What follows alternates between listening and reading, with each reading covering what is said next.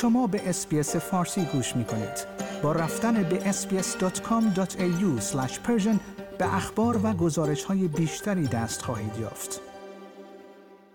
از گزارشی درباره ارتباط برخی از چهرههای ایرانی آمریکایی در دولت آمریکا با جمهوری اسلامی ایران تا خبرهایی از تنشهای جدید بین های یمن و ریاض و روابط ایران و عربستان و همچنین گزارش های ضد و نقیض از مجوز علی خامنه ای برای مذاکره مستقیم با آمریکا. اینها همه خبرهایی بودند که من نیو صدر درباره آنها با مجید محمدی جامعه شناس و تحلیلگر سیاسی گفتگوی داشتم.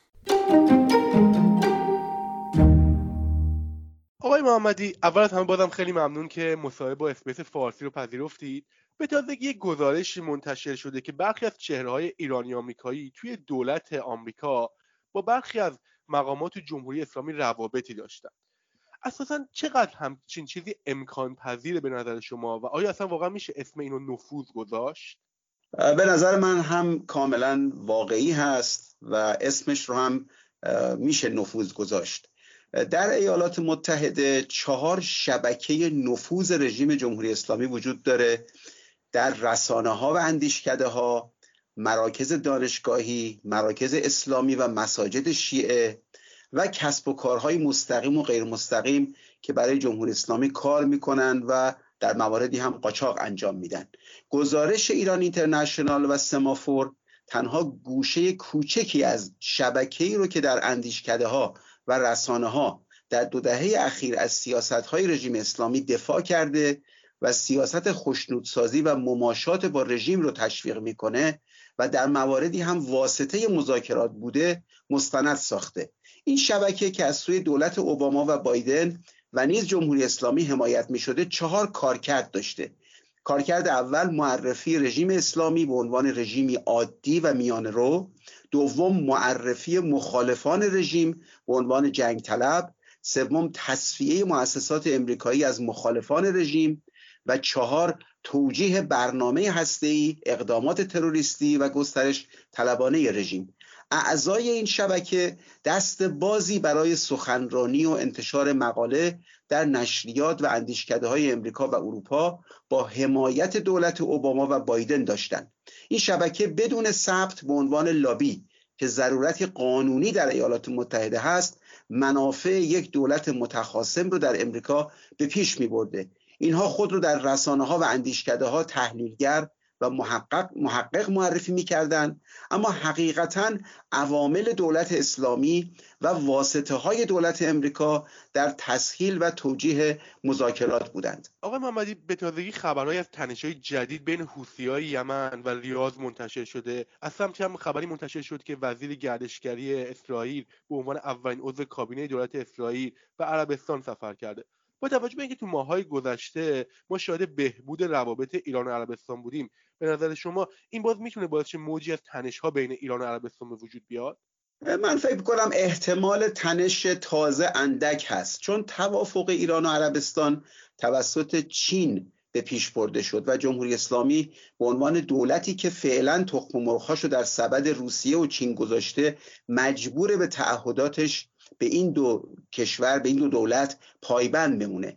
در چند ماهی که از توافق میگذره تبلیغات منفی علیه عربستان در بوغهای تبلیغاتی رژیم کاملا متوقف شده. جمهوری اسلامی در دوران خامنه ای هرگز از دولتهای چین و روسیه انتقاد نکرده و رفتاری نمی‌کنه که اونها رو آزرده کنه. رژیم اسلامی می‌دونه که روابط اسرائیل و عربستان دیر یا زود عادی میشه و به این موضوع ورودی زیادی نخواهد داشت. گرچه آقای رئیسی با نوعی پیشگویی پیامبرانه اون رو با خامی غیر ممکن دونست. حوسی ها هم به جنگ سالهای گذشته بر نخواهند گشت چون هر جنگی یک نقطه اوج داره و اون نقطه گذشته سیاست فعلی رژیم اسلامی کاهش تنش با همسایگانه تا بتونه بر اوکراین و اسرائیل تمرکز و عوامل فشار بر غرب رو حفظ کنه. به تازگی گزارشی از رسانه‌های داخل جمهوری اسلامی منتشر شد که شخص علی خامنه ای مجوز مذاکره مستقیم با آمریکا رو صادر کرده. این موضوع به سرعت توسط وزارت خارجه جمهوری اسلامی رد شد. اساسا شما فکر می‌کنید شخص علی خامنه ای به عنوان رهبر جمهوری اسلامی چقدر موافق مذاکره مستقیم با آمریکاست و چنین مذاکره ای رو چقدر محتمل می‌دونید؟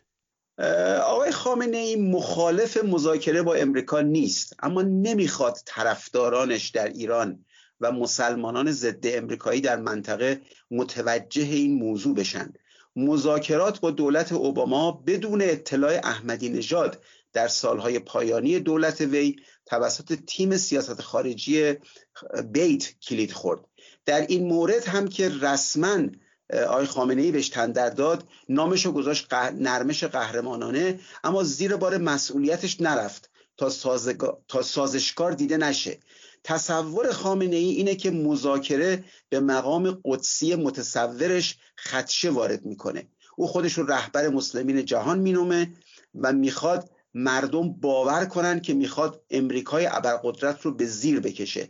مقامات جمهوری اسلامی همیشه با آمریکا به صورت غیر رسمی و پنهانی یا رسمی و آشکار در حال مذاکره بودن از دوره کارتر و ریگن تا اوباما و بایدن.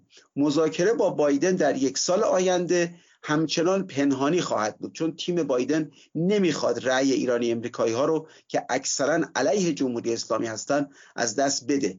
اما اگه دور دومی برای این دولت یا دموکرات دیگری باشه اونها تلاش می‌کنن توافق اتمی تازه‌ای رو رقم بزنن. سیاست دموکرات ها مماشات و خشنودسازی با این آرزوی توهمی که جمهوری اسلامی به مقررات بین المللی و تعهداتش وفادار میمونه.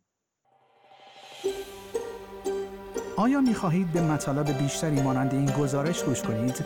به ما از طریق Apple Podcast، Google Podcast، Spotify یا هر جای دیگری که پادکست های خود را از آن می گیرید گوش کنید.